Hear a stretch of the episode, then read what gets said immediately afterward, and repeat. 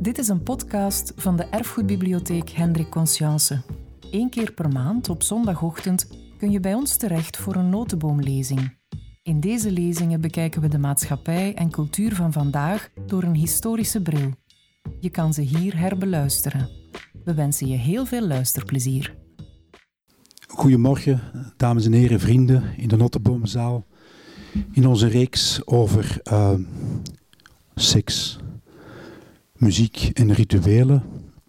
U hebt het gemerkt, de tentoonstelling porno, pulp en literatuur komt er met rassenschreden aan. U kan er niet meer naast kijken. Het is doorgedrongen tot in de hal met de covers van de tussen aanhalingstekens vieze boekjes die daar al opgeplakt zijn. Het is zelfs nu doorgedrongen tot op het scherm hier van voor in de zaal.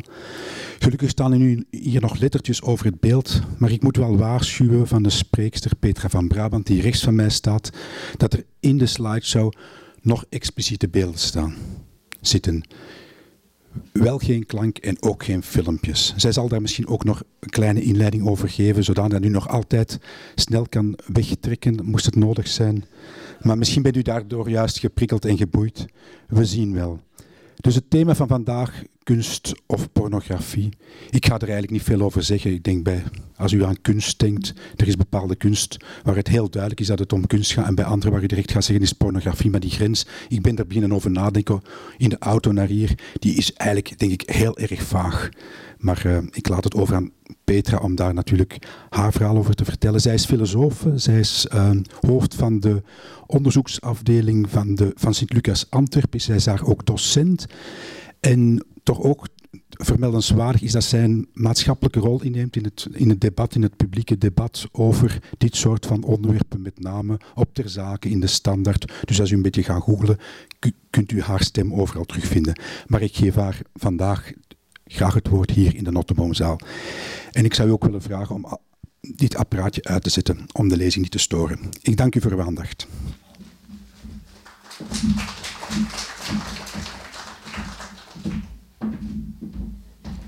Dankjewel Koen voor de genereuze inleiding en welkom allemaal.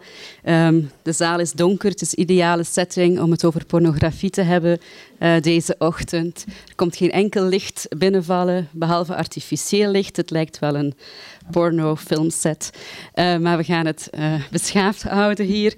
Ik ga het inderdaad hebben over kunst of pornografie, kunst en pornografie, pornografische kunst, kunstige pornografie. Um, en ik moet inderdaad jullie waarschuwen dat er expliciet materiaal in deze lezing zit.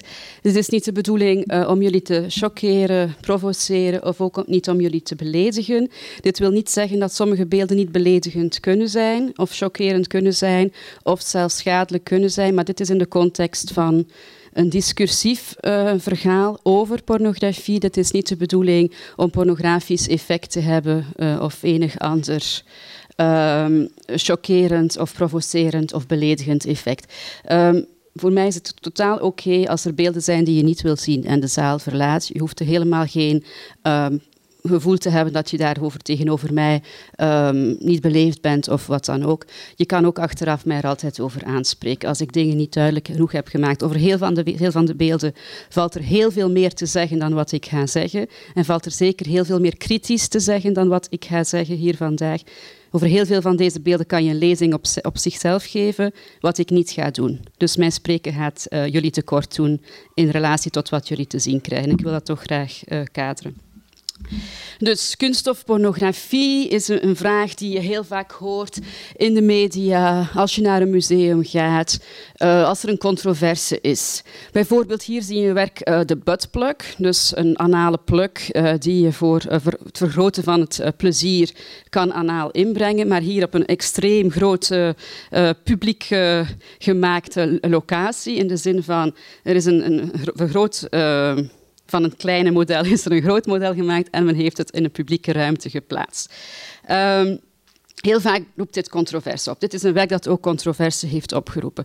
Uh, wat interessant is vanuit een filosofisch of een ethisch opzicht of een maatschappijkritisch opzicht is de vraag van waarom? Wat, wat doet dit met mensen? Waarom vinden mensen dit uh, problematisch of chockerend?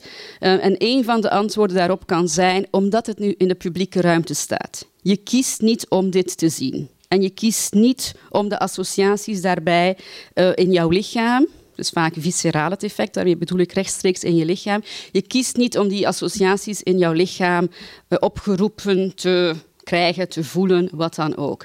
Dus het, het, feit van geconfronteerd te worden met dingen waarmee je niet wil geconfronteerd worden en daar geen controle over te hebben via deze weg van publieke kunst, kan als problematisch overkomen. Het gaat nog niet op zich over de pornografische dimensie van dit werk. Mensen die dit niet in de publieke ruimte thuis vinden, horen, zijn daarom niet tegen pornografie op zich, maar het gaat over de locatie waarin deze pornografische referentie plaatsvindt. Andere, dus, mensen vinden dus van dit kan misschien wel, maar plaats het in een museum. En als je het in een museum plaatst, plaats het misschien in een kamertje met een waarschuwing. Hier ga je binnen op eigen risico. Er zullen misschien dingen getoond worden die je niet wil zien of die moeilijk zijn om te zien. Zoals ik daarnet jullie een waarschuwing heb gegeven. In heel veel kunstcontexten, in heel veel musea, krijg je een waarschuwing als er een expliciete scènes zijn in een film of wat dan ook. Dus het is niet omdat iemand er tegen is dat dit in de publieke ruimte staat, dat de persoon er ook tegen is dat er pornografische kunst bestaat, dat het in een museum staat met de nodige waarschuwing. Maar soms zijn mensen ook kwaad dat zo'n dingen in een museum hangen. En ik ben, er, uh, ben ervan overtuigd dat je dat ook zelf niet als pornografie ziet. Het is eerder softporno, um, pornografische referenties. Het is niet zo expliciet hier. Um, maar het is maar een voorbeeld van wat mensen problematisch vinden, ook in een museum. Zelf als er een klein kaartje bij staat, pas op, expliciete inhoud. Um, dus wat kan een volgend argument zijn waarom dit voor sommige mensen niet past in een museum, zelf um, omdat men vindt dat men geen publieke middelen moet spenderen aan dergelijke kunstuitingen. Het staat nu nog los van de vraag of dit kunst is of niet. Het gaat er gewoon over, dit is niet de kunst waar we onze zuurverdiende publieke middelen moeten investeren, want het is niet opbouwend. Het is niet verlichtend. Het is niet iets dat ons zal inspireren en ons betere mensen maken dat we zijn, wat eigenlijk de functie zou moeten zijn van publieke kunst. Het gaat ons ook niet kritischer maken. Het is plat, vulgair. Je ziet het in elk boekje. Het hoeft niet zodanig in een museum te staan. Dus de vraag, is dit kunst of pornografie, ligt daar een beetje onderaan. Want als men zegt, dit hoort niet in een museum thuis, dan is men eigenlijk aan het, vragen naar, aan het zoeken naar de vraag, is dit dan ook wel kunst? Sommige mensen vinden ja, het is kunst, maar het hoeft niet publiek gesponsord te worden. Andere mensen vinden het gewoon totaal geen kunst. Het is vulgair, het is repetitief, het is lelijk, het is niet verheffend en zo verder. Dus men gaat ervan uit dat eigenlijk iets niet kunst en pornografie terzelfde tijd kan zijn. Of dat iets niet kunst en lelijk terzelfde tijd kan zijn. En repetitief. En goedkoop. En inspelen op onze dierlijke lusten.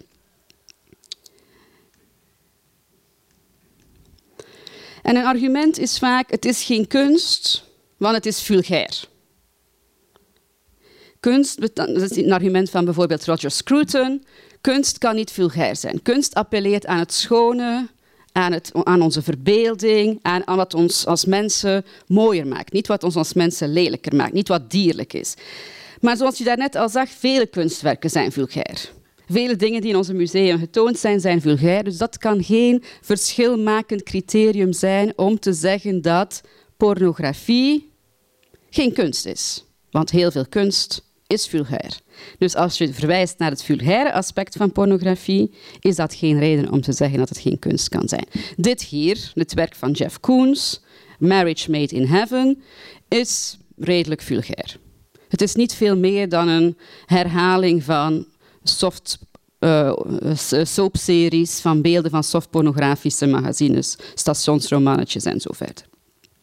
Anderen zeggen het is geen kunst, want het is moreel problematisch. En het is zo dat heel veel pornografie moreel eh, problematisch is. En dat heel veel kunst die pornografisch is, ook moreel problematisch is. Maar ook hier hebben we geen goed argument, want heel veel kunst is moreel problematisch. Je krijgt hier de film die jullie allemaal waarschijnlijk mee vertrouwd zijn, Triomf van de Wil, is een moreel problematisch werk. Het behoort tot de kunstgeschiedenis, of we het nu willen of niet. En we kunnen er heel sterke artistieke, esthetische, politieke kritieken op geven. En dat moeten we ook doen. We hebben, er is de vrijheid van speech om zoiets te maken, maar er is nog meer de vrijheid van speech om kritiek te geven op wat gemaakt wordt in onze selecties als we iets programmeren, maar ook in onze kritieken die we achteraf schrijven. Maar het neemt niet weg, het wordt gemaakt, of het is gemaakt, het staat daar en het wordt beschouwd als kunst. De, de vrijheid van onze maatschappij, de democratische vrijheid die we hebben, is er tegen reageren, onze stem gebruiken, zoals de stem ook door de maker gebruikt is. Maar het neemt niet weg dat het kunst is. Heel veel kunst is moreel problematisch. Kijk hier, een beeld die jullie allemaal kennen. Door de schoonheid en hoe we gesocialiseerd zijn in het kijken naar schoonheid, materie, vorm, interactie, beweging, zien we niet meer hoe moreel problematisch dit werk is. Maar het is natuurlijk een moreel problematisch werk. En ik vraag jullie echt om er ook eens naar te kijken op die manier. Om te kijken wat jou hier in dit werk wordt aangeboden als mooi. Wat wordt jou hier aangeboden als verleidelijk? Wat wordt jou hier aangeboden als te ambiëren ideaal? Het is iets moreel problematisch. En in onze kunstgeschiedenis, in onze westerse kunstgeschiedenis, hebben we keer op keer geleerd om heel veel moreel problematische dingen als mooi te beschouwen, als subliem te beschouwen, als te ambiëren te beschouwen. En we zien de schoonheid, maar we zien niet meer het moreel problematische die erin gestructureerd is. Dus heel veel kunstwerken zijn moreel problematisch. Dit is een film van Robbe Grier. En het is geen kritiek op de objectivering van vrouwen en daardoor de onderwerping van vrouwen. Dit is een film die uh, ons begeleidt in het genieten van objectivering en onderwerping van vrouwen. Om dit aan te bieden als een verlangensmodel. En Robert Grier is daar geen uitzondering in. Hij past in onze traditie, hij past in onze cultuur. Hij is daar misschien meer expliciet in, maar in heel veel van onze kunstwerken, of het nu gaat over literatuur, fotografie, film, is dat het model, het ideaal die wordt aangeboden en die dus ook keer op keer gereproduceerd wordt. En die dus ook onze verlangenstructuur, of we nu heteroseksueel of homoseksueel zijn, die ook onze verlangenstructuur vormt. Er is weinig ontsnappen aan. Dat geloof ik niet volledig. Er is een zeker ontsnappen aan door kritisch om te gaan met beelden en met je eigen verlangenstructuur en met je eigen manier van uh, daarop reageren en daarin meegaan. Maar toch, er is een socialisering van ons verlangen via beelden en zeker via kunst. Want kunst is ook hetgene dat we in onze cultuur als um, waardevol zien. En waar we ook in opgevoed worden dat het waardevol is. Het is niet zoals pornografie, waarvan we allemaal weten, eigenlijk, eigenlijk moeten we er niet fier op zijn. Eigenlijk moeten we er beschaamd om zijn. Eigenlijk willen we ons niet meer identificeren. Met kunst willen we ons wel identificeren. We weten dat we er fier mogen op zijn. We weten dat het het mooiste in onszelf verbeeldt. Dit is het mooiste van onszelf, dat het verbeeldt. Het is nog mooier van onszelf dat het verbeeldt. En dat is het gevaarlijke aan kunst. Het heeft ons als sociaal-maatschappelijke subtekst. Dit is het mooiste in jezelf, maar wat er dan wordt meegegeven, is eigenlijk niet zo mooi. Geweld als schoonheid, geweld als erotiek zit heel diep vervlochten in onze beeldcultuur, in onze cultuur. Heel, heel diep. Oeps, ik ga terug in plaats van vooruit.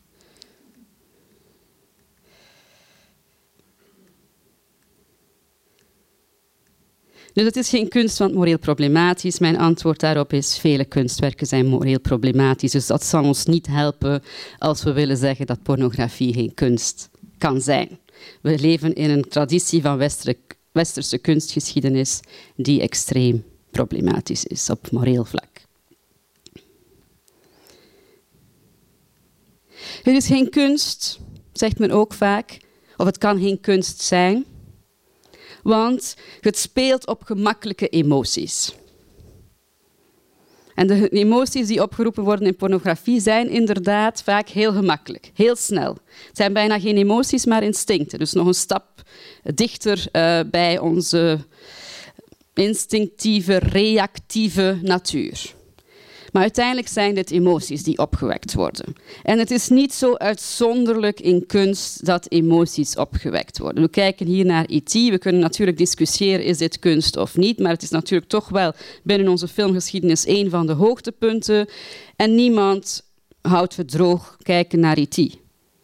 Dus het is extreem visceraal. Het speelt in op ons lichaam. Het is, werkt dus in op onze emoties zonder dat we eigenlijk heel veel nadenken wil niet bedoelen dat onze emoties blind zijn. Onze emoties zijn natuurlijk rationeel verankerd en zijn ook het gevolg van, van, van ehm, cognitieve processen. Maar wat we wel voelen is een enorme emotionele reactie die niet zoveel anders is dan de emotionele reactie die we voelen, of het nu opwinding is of disgust, um, weerzin ten aanzien van pornografie. Beide reacties kunnen, beide zijn heel lichamelijke reacties en zijn dus emotionele reacties. Vele kunstwerken, zoals ik al zei, grijpen terug naar makkelijke basisemoties en zijn daardoor net zo belangrijk. Of zijn daardoor net zo effectief, hebben effect. Ze vertellen ons daarom zoveel. Denk ook aan het voorbeeld als je woedend wordt. Dit is geen, denk vaak, woede is blind. Woede is niet zo blind. Woede vertelt ons heel veel over wat belangrijk is voor ons, wat ons pijn doet, wat onze waarden zijn. Wat we niet durven in de ogen kijken.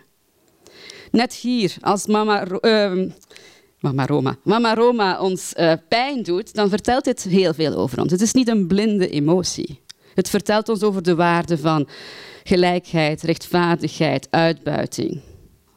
Niet de waarden, maar hoe we deze dingen tegen onze waarden ingaan. De uitbuiting. En hoe we dus willen strijden voor gelijkheid en rechtvaardigheid. Die basale reactie die je voelt bij de schreeuw hier, Denk ook aan de schreeuw van Mug. Dit is hier een primaire schreeuw, een oerschreeuw bijna. Is een schreeuw die in ons lichaam inbukt. Dus bijna een aanval op ons lichaam. Niet zoveel anders dan de aanval op ons lichaam. En ik gebruik dit woord niet uh, puur metaforisch, de aanval op ons lichaam van veel pornografie. Ik ga hier eventjes naar een werk gaan van uh, Marina Abramovic. Um, om te tonen hoe ook in kunst men een aanval op het lichaam gebruikt om effect te hebben bij de kijker. Dit is een, een, een moeilijk werk, een pijnlijk werk ook, dus ik ga er snel doorgaan om het effect zo klein mogelijk te houden. Maar het is wel de bedoeling dat jullie meegaan om het effect uh, te voelen. Van hoe kunstenaars inzetten op lichamelijke reacties. In de eerste plaats hier op haar eigen lichaam, maar in een soort van transfer, een indirecte manier maakt ze dit publiek om het natuurlijk te delen met ons. Ja, we, zijn we, zijn, uh, we hebben mirroring neuronen, dus onze empathie werkt heel snel, werkt niet alleen gevoelsmatig, werkt ook fysisch. We voelen bijna fysisch wat er te voelen valt.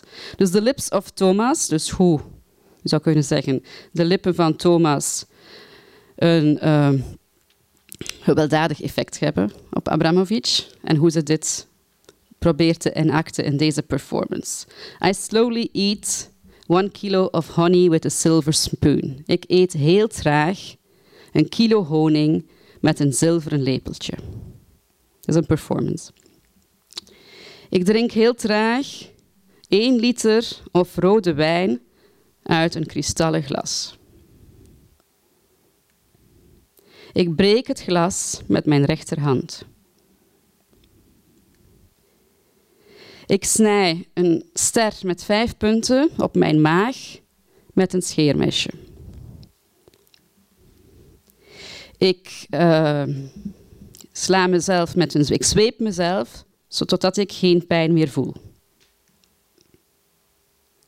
Ik ga liggen op een kruis gemaakt van ijsblokjes. De warmte van een opgehangen verwarmingstoestel is op mij gericht, wordt op mij gericht.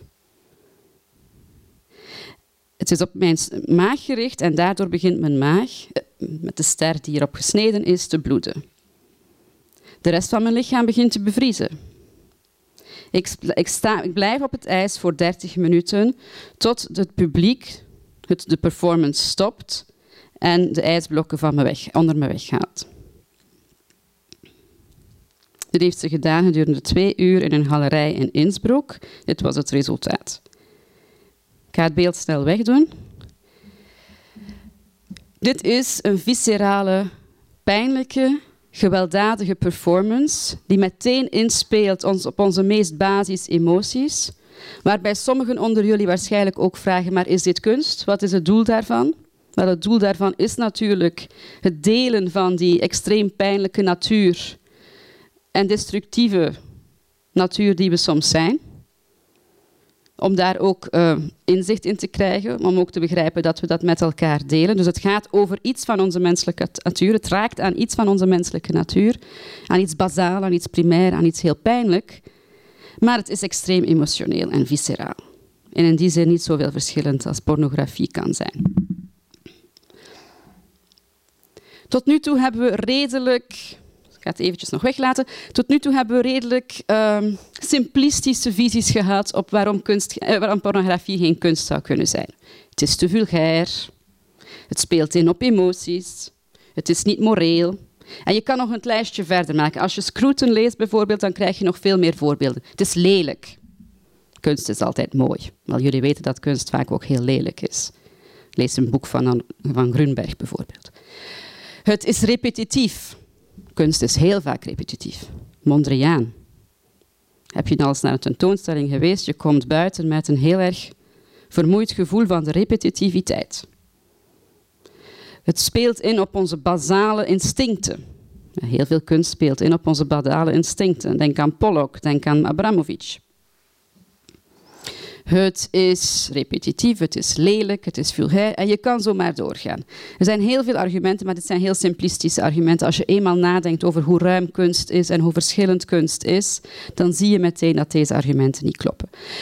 Nu zijn er ook kunstfilosofen die getriggerd zijn door deze vraag en er toch van overtuigd zijn dat er iets is dat kunst en pornografie onderscheidt en dat ze dus niet compatibel kunnen zijn.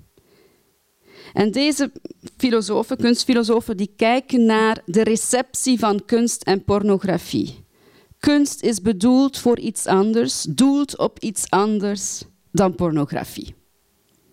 En ik denk dat we dat intuïtief allemaal wel kunnen volgen. En dat dat doelen op iets anders, volgens die kunstfilosofen, niet compatibel is. Die kunnen niet samen voorkomen. Simpelweg gezegd, wat zeggen die uh, filosofen? Je kan geen opwinding krijgen en terzelfde tijd artistiek-esthetisch door iets gepassioneerd zijn. Die twee dingen schakelen elkaar uit. Op het moment zelf kan je niet die twee voelen. Op een mannelijke, uh, als je het op een mannelijke manier wil zeggen, je kan geen erectie krijgen en terzelfde tijd genieten van de bloemen van Van Gogh. Die twee zijn exclusief. Het is steen of tander, maar niet allebei tegelijk. Of zoals een befaamd rechter heeft gezegd in de Verenigde Staten tijdens het proces. Ik weet, pornografie, wat, wanneer, wat, wat uh, ik weet wat pornografie is wanneer ik het zie. Je bedoelt hij wanneer ik het voel. En dan weet ik dat het geen kunst is. Maar ben met iets anders bezig. Ja? Dus die twee kunnen niet tegelijkertijd voorkomen. Een van de belangrijkste kunstfilosofen die dit argument of deze uh, theorie probeert, heeft probeerd hard te maken, uh, en er zijn een paar belangrijke filosofen die hem onderuit hebben gehaald, waaronder Hans Maas, eigenlijk een Antwerps filosoof. Uh,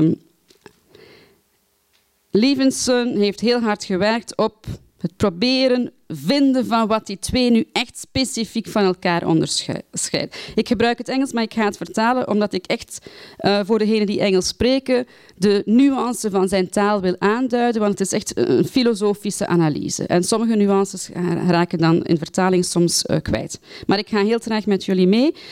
Kunst, zegt Levinson, bestaat uit beelden. En we hebben het hier, we gaan nu hebben over visuele kunst, maar je kan het natuurlijk ook hebben over literatuur, uh, zelf muziek. Ik denk dat er ook wel pornografische muziek bestaat. Uh, kunst bestaat uit beelden die, die eigenlijk centraal, daarmee bedoel je die prioritair, die in de eerste plaats doelen of willen dat we aandacht hebben, dus vragen naar onze aandacht voor de vorm. voor het medium, voor de manier waarop. Eerder dan de inhoud, bedoelt hij. En op die manier wil kunst dat we die beelden, wat het ons geeft, die, in, die beelden, als opaak, als niet transparant benadert. Ja? Dat is er één. Kunst wil dat. Kunst wil dat we naar haar kijken. Ik maak er vrouwelijk van. Kunst wil dat we naar haar kijken met aandacht voor de vorm. En niet naar de inhoud als een transparante kijk op de werkelijkheid bijna. Die wil dat we naar haar kijken als een opaak, iets dat opaak blijft. Pornografie daarentegen, zegt Levenson, is net het omgekeerde. Pornografie zegt, kijk naar mij, ik ben, en kijk naar mij alsof ik de transparante werkelijkheid ben, alsof ik de realisatie ben van al uw fantasieën, dromen, verlangens, nu meteen, direct. Kijk vooral niet naar op wat manier waarop, hoe ik gemaakt ben, wat het medium is, wat de vorm is. Ga meteen naar uw fantasie, realiseer ze wholly transparent. Hij zegt eerst centraal, dus bij kunst zegt hij de prioritaire manier is heb aandacht voor mijn medium, voor de vorm, voor de manier waarop. Pornografie zegt wil maar één ding, wholly transparent. Kijk alleen maar naar mij als what you see is what you get. Wat je ziet is wat je krijgt. En blijf vooral niet bij iets anders hangen. Want dan gaat je pornografisch doel uitgesteld worden. Dat wil de pornografie niet of dat wil jouw lichaam niet. Zegt Levinson. R1 en R2 zijn incompatibel. Ofwel ben je naar de vorm aan, het contempleren en aan het genieten van de vorm en de manier waarop en het medium. Ofwel ben je recht naar je doel aan het gaan. Die twee zijn niet compatibel. Zoals je niet op een stoel kan zitten en recht staan terzelfde tijd. Dus, zegt jij, niets kan kunst en pornografie terzelfde tijd zijn. Dit is echt een heel mooi voorbeeld van hoe filosofen aan het werk gaan. Ze maken snedes in de realiteit, proberen de realiteit te kneden in hun concepten en maken een afleiding en het probleem is opgelost. Problematisch natuurlijk. In de eerste plaats, die R1 klopt natuurlijk niet kunst is niet altijd, heeft niet, als eerst, niet altijd als eerste of als prioritair doel dat je staat te, ver, verwijlen bij vorm, medium, de, de, de, vorm, het medium en de manier waarop. Heel veel kunst, zoals we daarnet voorbeelden gezien hebben, is heel direct. Pas achteraf begrijp je wat er gebeurd is. Dus centrally aiming, die centrally is problematisch. Hij heeft een heel bepaald specifieke kunstwerken voor ogen om te kunnen dit te zeggen over kunst. En hij moet heel veel kunstwerken uitsluiten om kunst tot deze zin te definiëren. Marina Abramovic, haar werk, valt hier niet onder. Ja? Dus hij moet ergens een, een oogje sluiten. Heel vaak in de filosofie. Moet een oogje sluiten of je theorie valt in duigen. Je hebt een deus ex machina nodig, heel vaak in de filosofie. Hetzelfde bij pornografie. Levinson heeft blijkbaar heel weinig kennis van pornografie. Niet alle pornografie is zo. Zelfs niet alle internetpornografie functioneert zo. Hij heeft hier als man, als heteroseksuele man, vooral kennis met de pornografie waar hij heel snel opkomt als hij heel snel op internet zoekt. De mainstream heteroseksuele, voor mannen gemaakte pornografie, ook economisch eh, heel voordelig in de zin van weinig tijd insteken, snel resultaat. Een soort van kapitalistisch model van pornografie. Die is er en die bestaat. En die is waarschijnlijk omdat het zoveel opbrengt, ook de grootste domein die je vindt. Maar dit is niet de enige vorm van pornografie. Dus zijn research is een beetje beperkt, ook op dat vlak. Dan R1 en R2 incompatibel? Wel nee. R1 en R2 kunnen compatibel zijn in de tijd. Denk bijvoorbeeld aan het werk van um, Oshima in The Realm of the Senses. was een pornografisch werk op het moment het gemaakt is, waar het gemaakt is, werd in het Westen ontvangen als een kunstwerk. Dus R1 en R2 kunnen ook in de tijd of geografisch een andere receptie hebben. Voor de ene groep in het Westen, hier bij ons, vonden we dat heel intrigerend. Met weinig middelen gemaakt, dus een beetje heel innovatieve stijl van camera. En we zagen dat als artistiek. In Japan zagen ze dat, er is niet veel geld, het moet snel gaan, het moet snel resultaat hebben, het moet vooral pornografisch werken. Pornografie. En zo zie je hoe receptie heel erg verschillend kan zijn. Iets dat bij ons heel vormelijk vernieuwend lijkt, en dus kunst, was daar puur werken met de middelen die we hebben om zo heel snel resultaat te hebben. Pornografie. Maar iets kan ook, en dat is dan een positie die ik inneem, kunst en pornografie terzelfde tijd zijn. Wat bedoel ik daarmee? Net door die aandacht voor de vorm, voor het medium, door, voor de manier waarop, kan je verlangen, er twee, versterkt worden. Kan je verlangen ergens gebracht worden waar je nooit dacht gebracht geworden te zijn.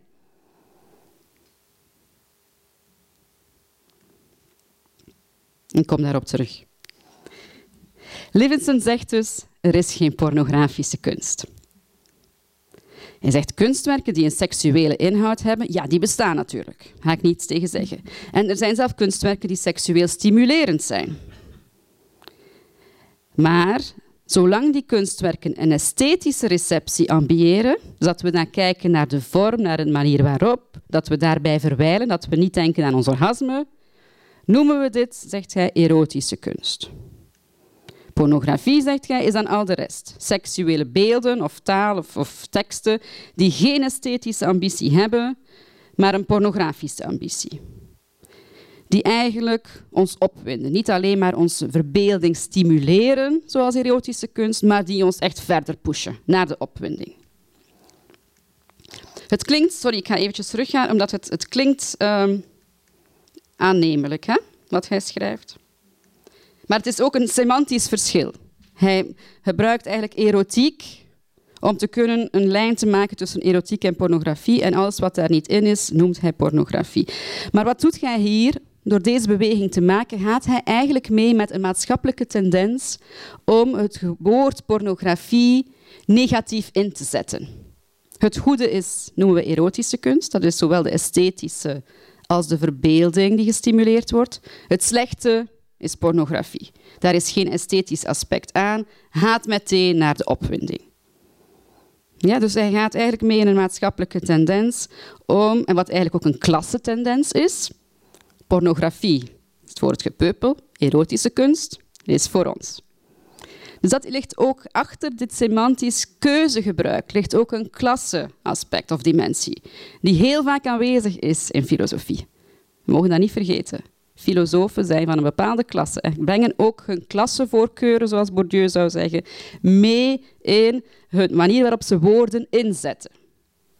En dat is niet onschuldig, want op die manier worden klassevoorkeuren gereproduceerd en negatieve visies op bepaalde dingen gereproduceerd. Dus kortweg zegt Levenson, je hebt erotische kunst, daar blijven de beelden opaak, wordt onze verbeelding gestimuleerd. Je hebt pornografie, transparant, lust en fantasie. Hier, nu, echt werkelijkheid, opwinding, klaarkomen. Makkelijk, filosofisch, economisch en theoretisch eenvoudig over te brengen. Maar de complexiteit van wat pornografie is, wat pornografische kunst is, wordt weggetheoretiseerd. Zoals heel vaak in de filosofie, men kijkt niet naar de werkelijkheid. Men blijft hangen in de theorie. Men gaat niet naar de pornografie of men gaat niet naar de pornografische kunst. Hier krijg je een werk van Mary Bietti, is een Duitse um, kunstenares die pornografische kunst maakt. En God Will Punish the Child is de naam van haar werk, sorry. Um, het is een, lesbische pornografische kunst. Dit is helemaal niet transparant. Haar kortvideo's zijn niet transparant, zijn heel opaak. Het speelt met taboes, het speelt met referenties naar het Duitse expressionisme. Ze speelt zelf telkens mee, dus het lichaam wordt niet geobjectiveerd of geweld aangedaan, maar ze doet aan zelfobjectificatie van haar lichaam of zelf het in handen nemen van de meesterpositie in haar met haar lichaam. Dus je kan niet zeggen dat dergelijke pornografie transparant is. Als je daar naar kijkt, weet je niet wat dat met jou doet. En het doet zeker niet iets dat heel transparant is. Je wordt ook niet meteen gedreven naar opwinding zonder eerst in de verbeelding opgehouden te worden. Je wordt zeker niet meteen gedreven naar uh, opwinding dat leidt naar, naar, naar, naar bevrediging. Het is een veel moeilijkere weg dat het verlangen aflegt.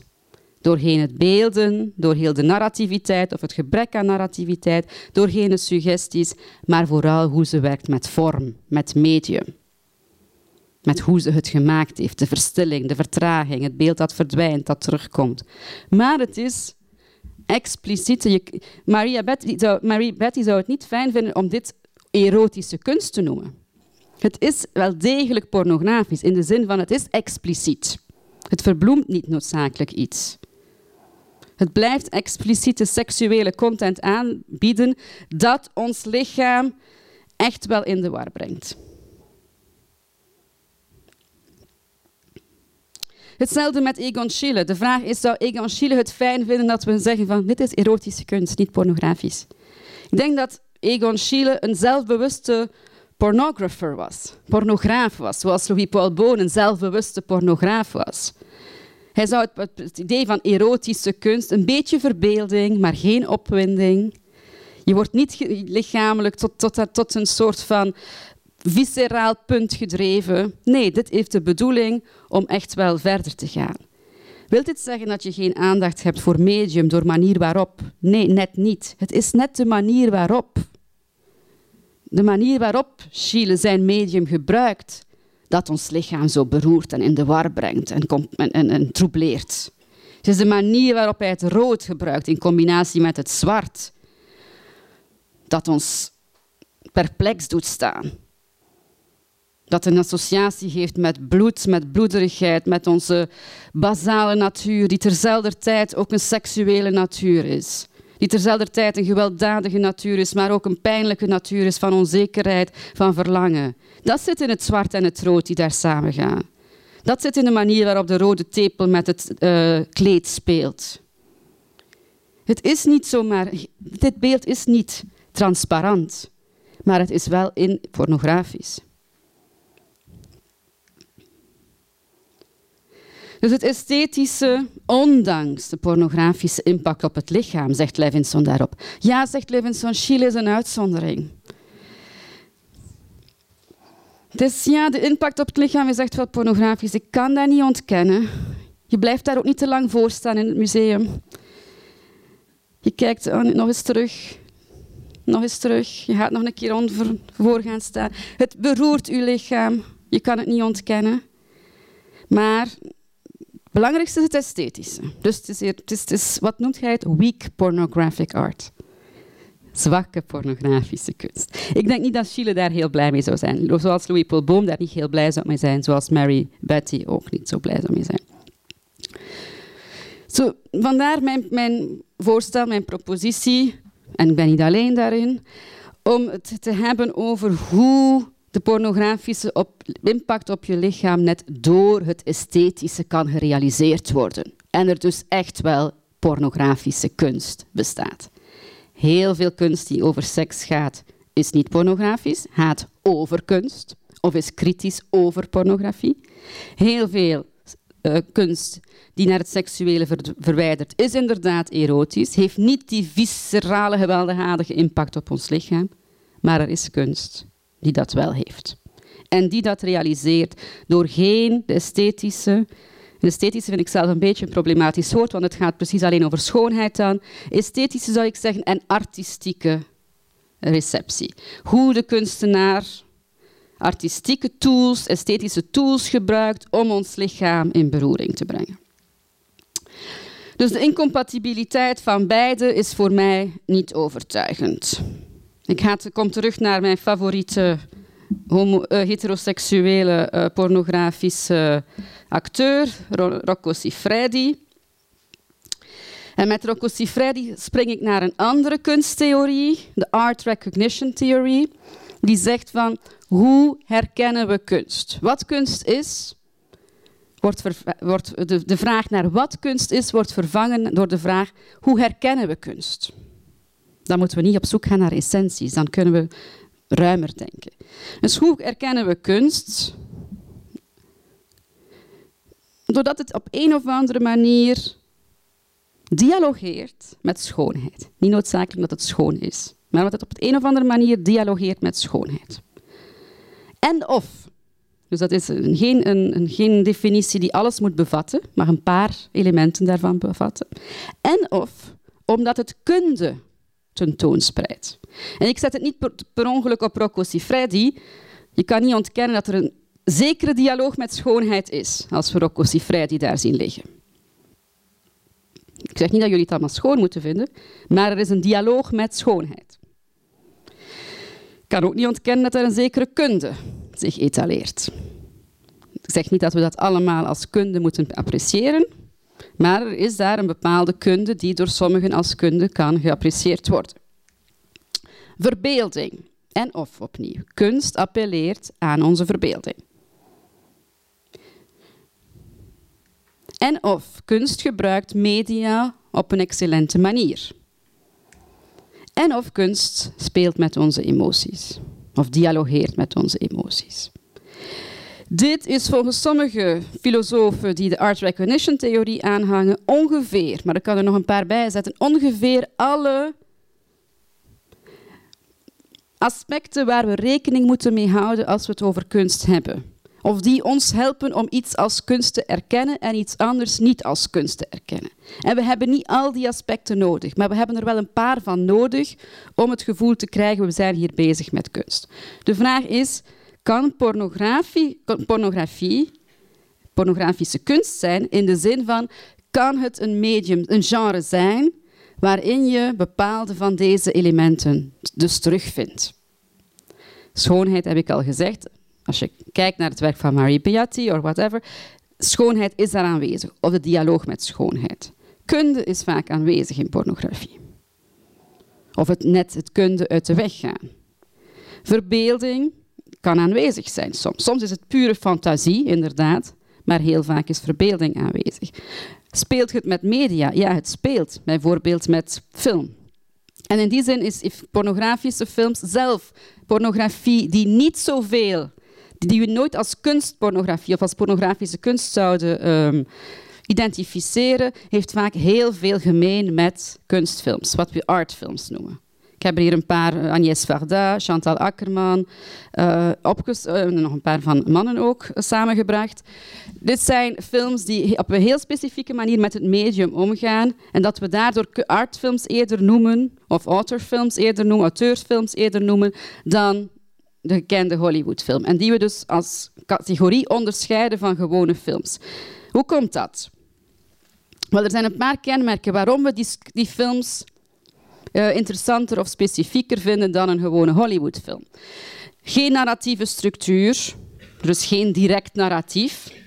Geen conventionele thema's die behandeld worden. Geen conventionele productiewaarden. Ik denk aan de camera op de schouder. Hyperrealisme soms, of net hyper illusionisme. Hyperrealisme, denk aan Jean Dielman die haar vleesbroodje aan het maken is. En het duurt zo lang als het duurt in de film als in de realiteit om een vleesbroodje te maken. Brechtiaans acteerwerk, denk aan de pickpocket. Heel strak uh, hoe je acteert zonder die emotionele incorporatie van het personage. Denk, kijk nog eens naar al die kenmerken en denk dan eens aan de meest basale pornofilm. Heel veel van die kenmerken komen terug. Slechte productiewaarde, de camera op de schouder, Brechtiaans acteerwerk, heel vaak. Hyperrealistisch, heel vaak. Of net hyperillusionair. Denk aan de Japanse hentai, waar alles kan. Dus het is, pornografische films liggen niet zo ver van wat we appreciëren in, in arthouse films of in auteursfilms. Dus als we teruggaan naar die recognition-theorie, schoonheid, kunde, verbeelding, media, denk aan de artfilm, en ook emoties komt het heel vaak terug uh, in pornografie. En lijkt het ook mogelijk dat als deze dingen op een interessante, artistieke, esthetische manier ver, verwerkt worden in een pornografisch werk, we kunnen spreken van pornografische kunst. Wat emoties betreft, Genres lopen parallel, kunstgenres lopen parallel met onze emoties. Comedie, tragedie, horror. Pornografie is eigenlijk heel coherent met die taxonomie. Het is maar een ander genre dat inspeelt op andere emoties. Hier krijgen we hokusai, pornografische kunst. Schoonheid, kunde, gebruikt het specifiek medium op een excellente manier, werkt in op onze emoties.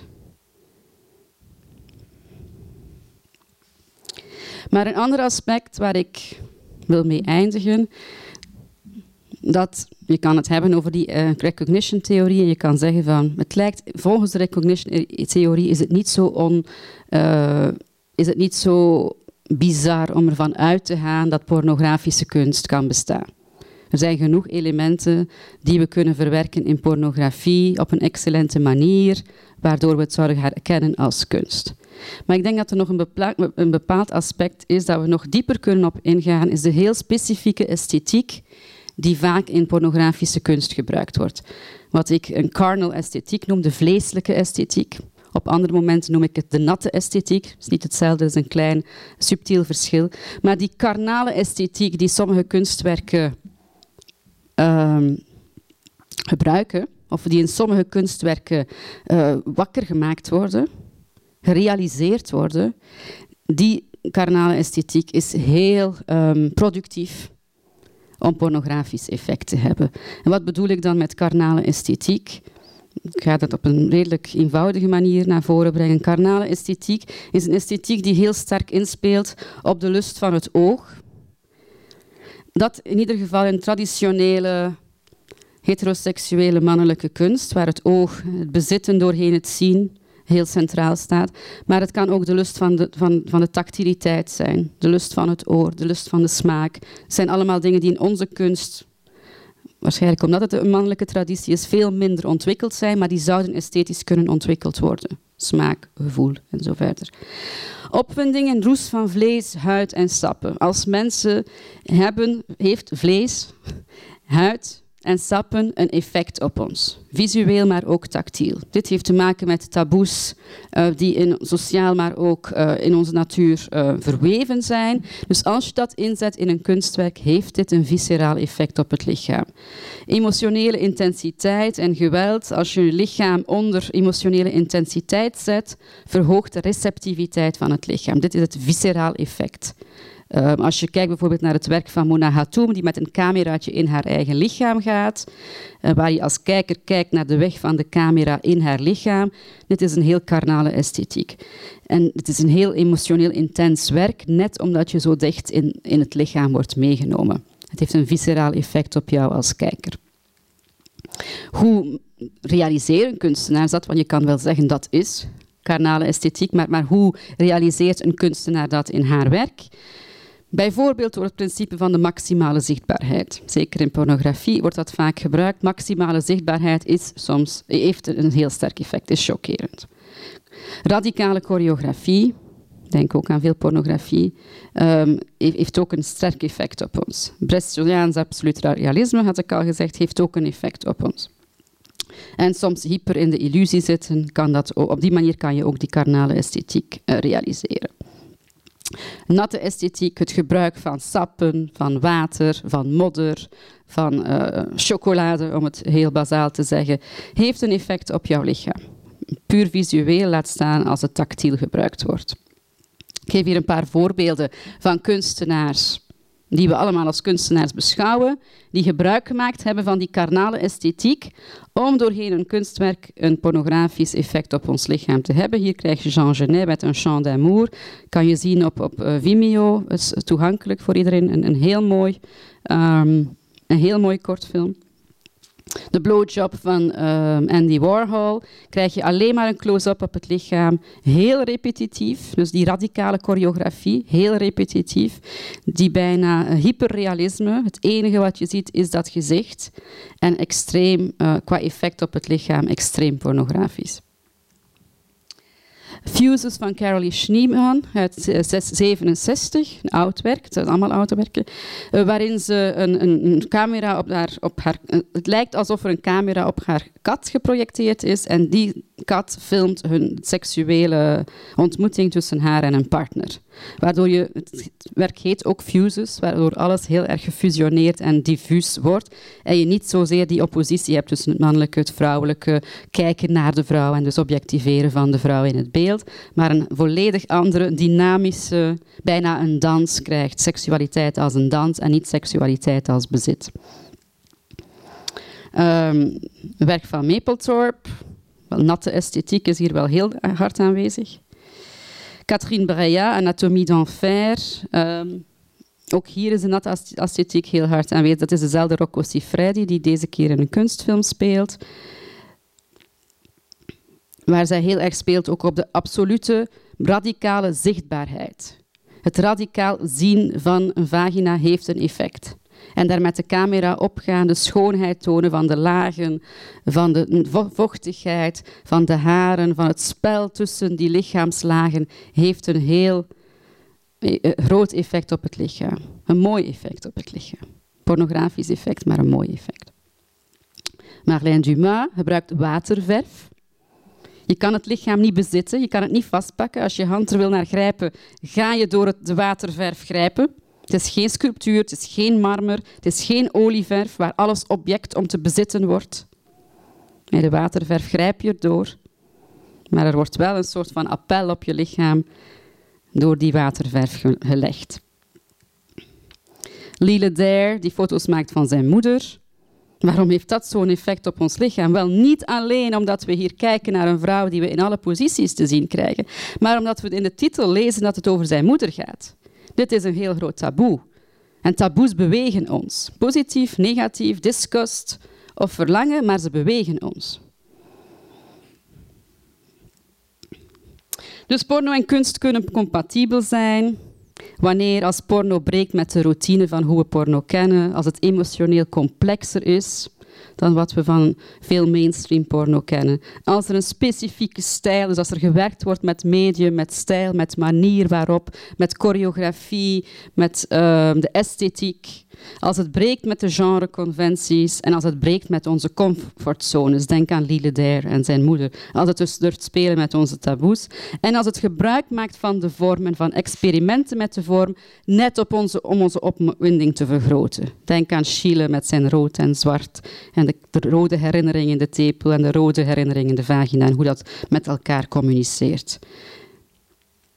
En als het een carnal aesthetics gebruikt. Ik zeg niet en, en, en, maar en of, en of, en of. Dit zijn strategieën die kunstenaars in hun werk gebruiken om net door de vorm eh, onze opwinding te vergroten. Hier zie je Tijal Shah, een Indische kunstenaar is, die Between the Waves gemaakt heeft. Een heel mooi um, queer pornografisch werk waar de, de golven van het lichaam, de, het excess van het lichaam, de vleeselijkheid net onze opwinding uh, bereikt. Hier krijg je werk van Elin Magnussen, Skin, waar net de afwezigheid van skin en het zoeken, zoeken, zoeken om door die tweede skin toch de echte huid te vinden en de echte vleeselijkheid en dus de naaktheid terug te vinden, onze opwinding uh, vergroot. Hier Mary Betty, die al, altijd speelt met een soort van het gevaar, de pijn, de close-up daarvan. Dat zie je niet in die alledaagse SM-films. En Burns en Steiner, die vooral heel vrolijke beelden maken om een soort van sekspositivisme binnen te krijgen, die we ook vaak uh, ontbreken. De humor, de lach, de vrolijkheid in seksualiteit is ook iets wat kunstenaars mee kunnen werken. Want die vind je niet zozeer in de mainstream pornografie. Het is altijd heel ernstig. De meeste porno is dus geen kunst, daar ben ik het zeker van overtuigd. Daar wil ik jullie ook niet van overtuigen. Ik zeg alleen maar dat het als genre um, kan en bestaat. En niet alleen kan bestaan, filosofisch gezien, maar ook echt bestaat. Maar de meeste porno is het niet, om al deze redenen. Vooral de economische redenen hier zijn uh, belangrijk. Een quick fix levert, ons uh, meer geld op dan een trage wandeling. Zoals altijd. Zoals bij eten, zoals bij uh, lezen, zoals bij luisteren naar muziek en zo verder. Nu, waarom zouden we betere porno willen, is een vraag die ik ook vaak krijg. It does the job. Hè? Dat is alles wat we nodig hebben. Ja en nee. Eh, wat de porno die we zoals nu kennen, is niet echt begaan met ons uh, plezier te ontwikkelen. Met ons plezier rijker te maken. Het is ook niet begaan met onze smaak rijker te maken. Het heeft weinig complexiteit en dat bedoel ik daarmee intellectuele complexiteit. Het spreekt onze Hans-persoon niet aan, terwijl dat onze seksuele identiteit eigenlijk ons Hans-persoon aangaat en zou moeten aangaan. Het isoleert een bepaald aspect van ons persoon, het seksuele, maar we zijn seksuele wezens. We hebben niet een, een seksueel stukje. Intellectueel, emotioneel en esthetisch is het weinig complex. Wie van kunst houdt, die vindt in, in, veel pornografie niet die esthetische voldoening. Die je daar eigenlijk wel zou kunnen invinden. Want het gaat om je verbeelding die ook wakker kan gemaakt worden. Het kan grenzen opzoeken van je comfortzones. In plaats van altijd hetzelfde, kan je ook gaan ontdekken hoe kan je anders zijn? Hoe kan je anders verschijnen in het verlangen? Ben je wel zo binair in jouw genderidentiteit? Ben je wel zo binair in je seksuele oriëntatie? Dit openzetten van verlangen en van de mogelijkheden van verlangen kan door pornografie ook gefaciliteerd worden als het interessante uh, esthetisch of artistiek of op die manier een interessante pornografie is. Maar ook het esthetische aspect is heel belangrijk om te willen zoeken naar een andere pornografie. Een andere pornografie heeft een ethisch potentieel. De genderrollen die in vraag gesteld worden, de genderdichotomieën die in vraag gesteld worden. Het kan minder objectiveren en onderwerpend zijn voor vrouwen. En dus een feministisch potentieel realiseren. Ik zeg wel, het kan. Want heel veel pornografische kunst is het zeker niet.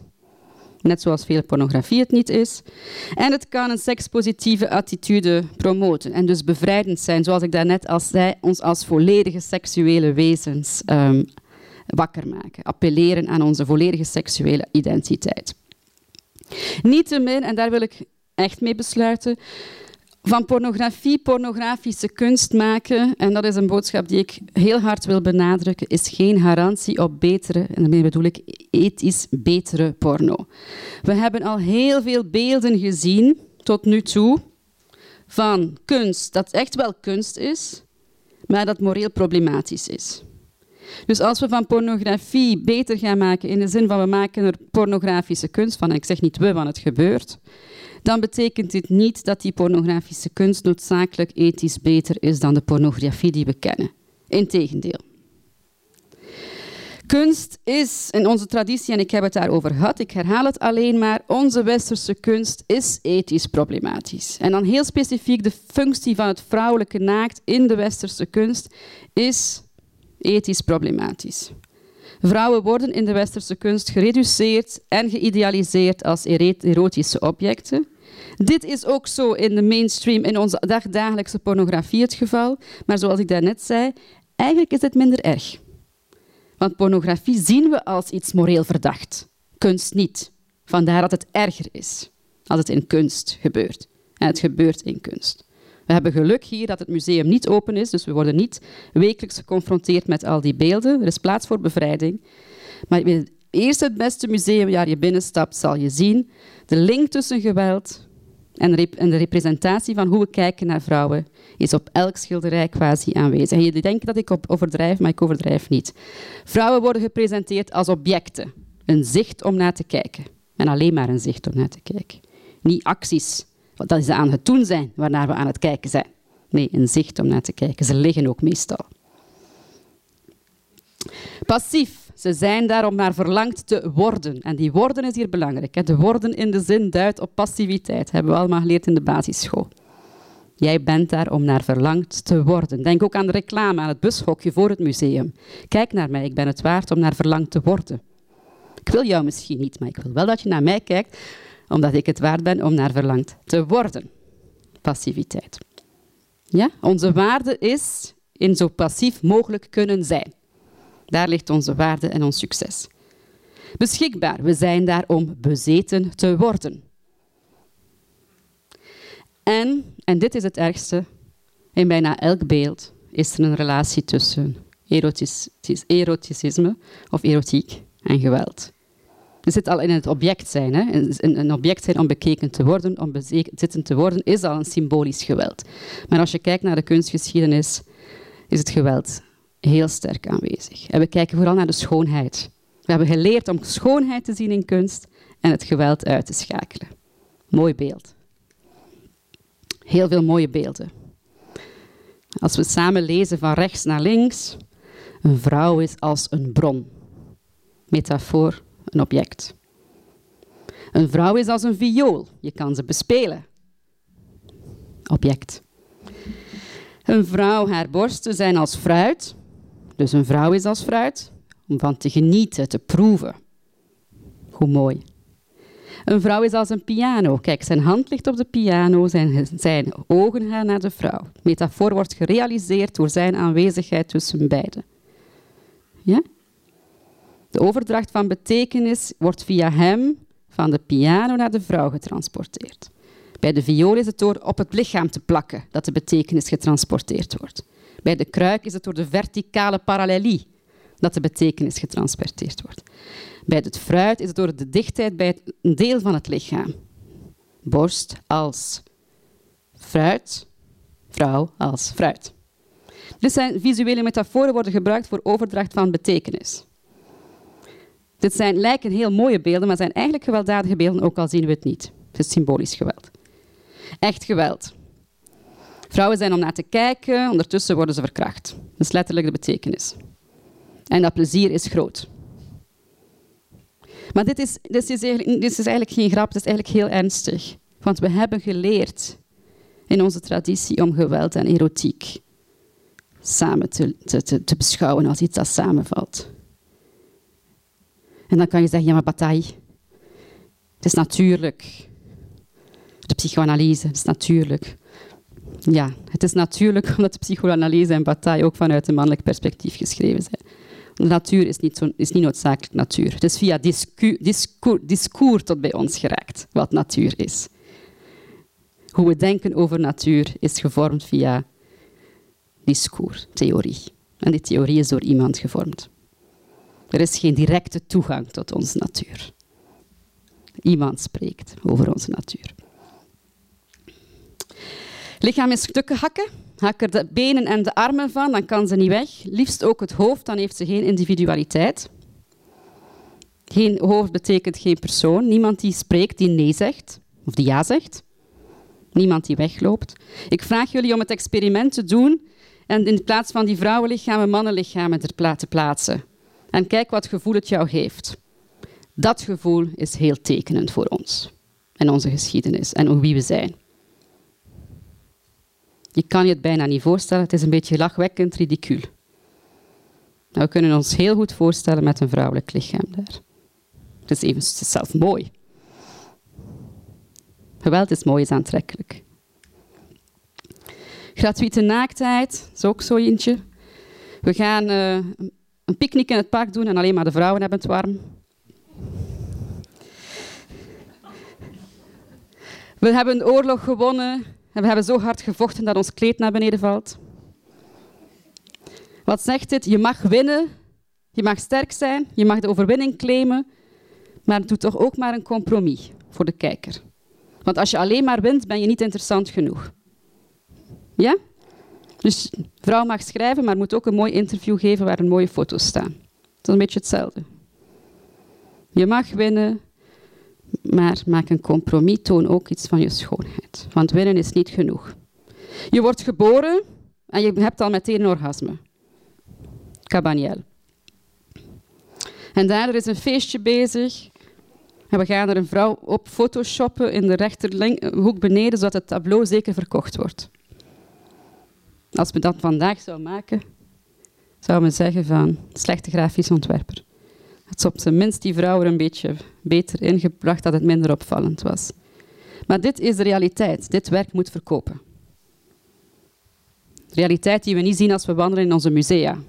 Want het wordt allemaal als grote meesterwerken die alleen maar over schoonheid gaan. Nee, het gaat ook over economie natuurlijk. En hoe vrouwen handelswaar zijn. Dit is mijn voetnoot bij pornografische kunst, omdat ik denk dat in pornografische kunst niet de oplossing ligt. Maar ik wil heel sterk de mogelijkheid van pornografische kunst verdedigen. Maar ik wil ook zeggen dat kunst ons niet redt. Dus als we pornografische kunst willen maken, die ook echt bevrijdend is voor ons allemaal, dat het niet de kunst is die het gaat doen, maar de manier waarop we pornografische kunst maken en hoe we onze traditie daarin incorporeren en ook de kritische, kritische blik op onze beeldcultuur, niet alleen de geschiedenis van onze beeldcultuur, maar onze hedendaagse beeldcultuur waarin die geschiedenis doorleeft, incorporeren. Dus conclusie, ja, in mijn gevoel zijn kunst en porno compatibel. Het kan bestaan, pornografische kunst, het bestaat ook. We moeten het zelf niet filosofisch uh, verantwoorden, want het is daar. Pornografische kunst heeft in mijn gevoel ook heel veel potentieel, op allerlei niveaus. Maar het is niet, het ethische potentieel is niet gegarandeerd. Integendeel, net zoals veel westerse kunst eh, problematisch is, zal ook pornografische kunst pornografisch zijn als we niet bewust zijn van het problematische, van de manier waarop vrouwen in onze geschiedenis gerepresenteerd worden. En dit is zo voor beelden, dit is zo voor Louis Paul Boon, dit is zo voor muziek. Ook al is het daar wat moeilijker. Het gaat ook niet alleen over vrouwen, maar daar heb ik het vandaag op geconcentreerd. Maar hetzelfde verhaal kan je zeggen over de erotisering van vrouwen of mannen van kleur. En dus lichamen van kleur in onze kunstgeschiedenis. En hoe die geërotiseerd en geëxotiseerd worden om ons wit verlangen te voeden. Ik wil jullie danken.